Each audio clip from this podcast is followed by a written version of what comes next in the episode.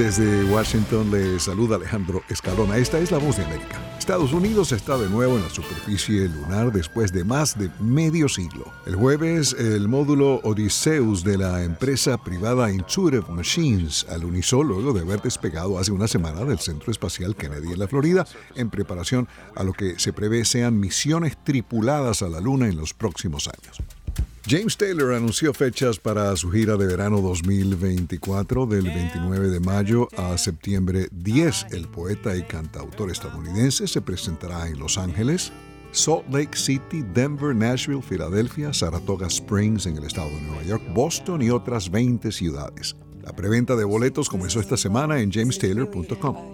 Emma Stone, Killian Murphy y Robert Downey junior siguen celebrando sus BAFTA con la mira puesta en el Oscar, premio que será entregado en Los Ángeles el domingo diez de marzo. El anfitrión del Oscar será nuevamente el presentador de televisión Jimmy Kimmel.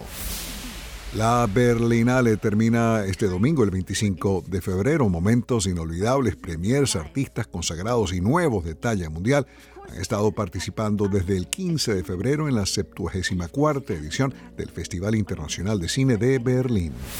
La expresentadora de programas de entrevistas Wendy Williams fue diagnosticada con la misma forma de demencia, afasia primaria progresiva y demencia frontotemporal que sufre el actor Bruce Willis. Según un comunicado de los representantes de Williams, Wendy todavía puede hacer muchas cosas por sí misma. La declaración sobre la salud de la entrevistadora fue publicada en P R Newswire. La empresa de ventas al por mayor Costco anunció que la autobiografía del actor, director y productor Henry Winkler, publicada en dos mil veintitrés, continúa siendo una de las más vendidas en sus tiendas en los últimos meses, junto a las de Britney Spears y Barbara Streisand. Henry Winkler está llevando su historia personal a escenarios en Australia y otros países de Fonz and Beyond. John Williams, leyenda viviente, cumplió noventa y dos años. Su música ha iluminado la pantalla del cine durante décadas con películas aclamadas por la crítica y el público.